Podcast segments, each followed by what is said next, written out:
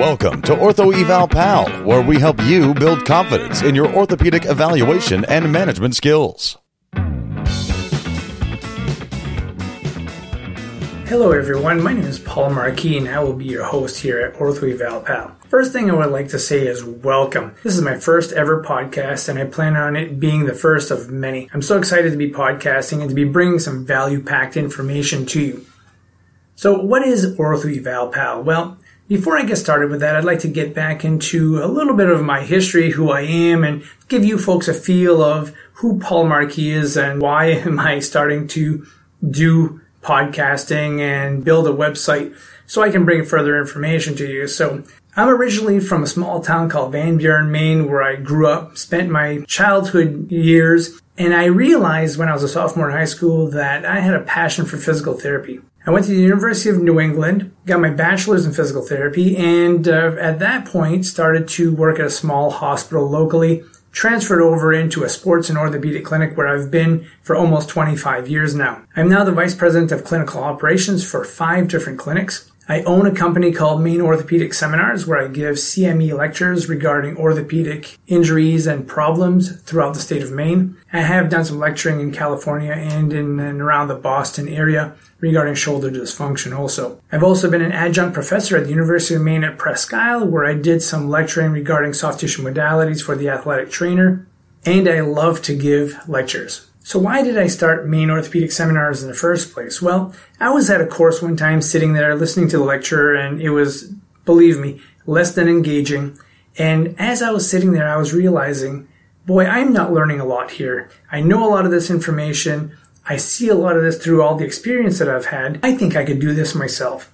So I decided to undertake this process of building a CME company, and it was a very small company, but I did very well with it. Problem with developing a company like that and doing live seminars is it requires a lot of time, a lot of resources, and a lot of money up front.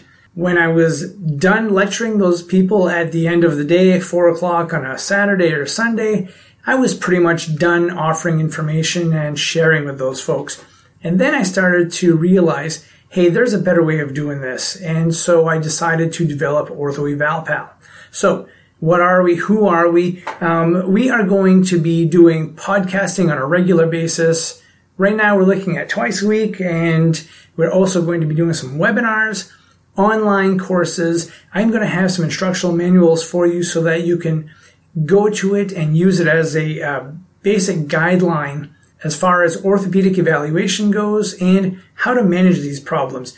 Very often during my time as a physical therapist, I've seen everybody from primary care providers, FNPs, PAs, PTs, OTs, athletic trainers, somewhat question their orthopedic evaluation skills.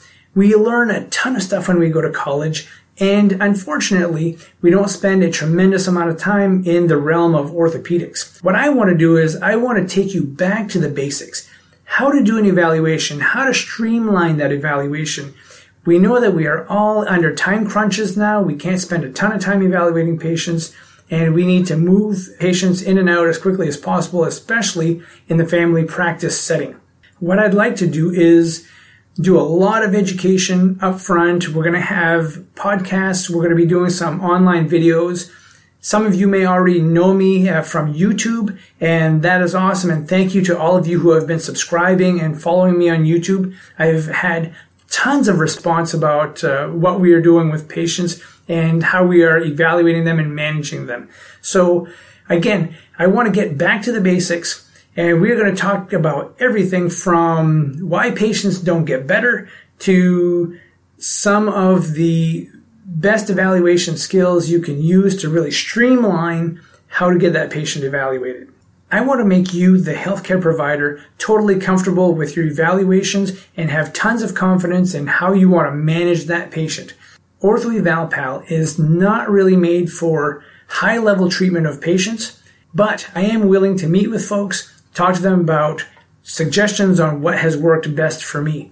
But my goal here is to offer a better diagnosis so you can develop a better treatment plan. With that, you'll be able to decrease medical costs, more expeditiously take care of the patient, and more frequently get the diagnosis correct so that your patient gets better faster and will be much more happy with you. If you can develop confidence in your patients and your patients develop confidence in your abilities to evaluate them, you're going to have a thriving practice with excellent patients who want to come back and see you over and over again. Now you're all thinking, how is he going to be helpful and bring some value through podcasting since orthopedics is such a hands-on type of thing. Um, and so what I'm going to do is through my almost 25 years of experience, bring you some key pointers. We're going to talk about some of the classic signs and symptoms of different problems that when you see this patient, you can quickly give some direction to your evaluation and say, okay, they have problem A, B, and C. This falls in a certain category. So it drives you in a certain direction during your evaluation. And I find that to be super important so that you're not spending an hour evaluating your patient, but you can really tease out some of those orthopedic and even neurological issues, which we'll be bringing up, and make your evaluation much more efficient and effective. We will talk about everything from why patients don't get better to how do we improve your evaluation skills to biceps tendonitis versus tendinosis? We will talk about rotator cuff tendonitis ten- and rotator cuff tears. How to identify if somebody has adhesive capsulitis. We're going to talk about treatment plans for plantar fasciitis and common signs and symptoms that we have found from experience. I've seen over 3,000 plantar fasciitis patients and I know what works because we have tried absolutely everything. So we can help streamline your evaluation so that you're not missing other diagnoses that may look like something else. Let's have a ton of conversation. Let's communicate about different problems you have with your patients. And we will even be bringing on guest speakers who have specialties in the topics that we are going to be talking about. So we are going to be doing these in segments. We're going to start off with evaluation techniques and we're going to talk about that. We're going to talk about why patients don't get better. And then we're going to jump into the knee, follow that up with some foot and ankle, shoulder, and then we will continue from there. We are going to be posting our podcast twice a week on Tuesdays and Fridays at 12 o'clock. We'll also be holding some webinars and we'll let you know when that happens. All you need to do is jump on our website at www.orthoevalpal.com to find out more information about that. And from there, you can pick up tons of value packed information in regards to guides, videos, and handouts on how to evaluate and manage multiple orthopedic conditions. So I am super excited to start doing this. Please feel free to go to our website, check it out, go to iTunes and leave a review. I would greatly appreciate that. And please add any comments or questions that you would like, and I'll do my best to address it as soon as I can. Thanks again. This is Paul Marquis from Ortho Eval Have yourself a great day.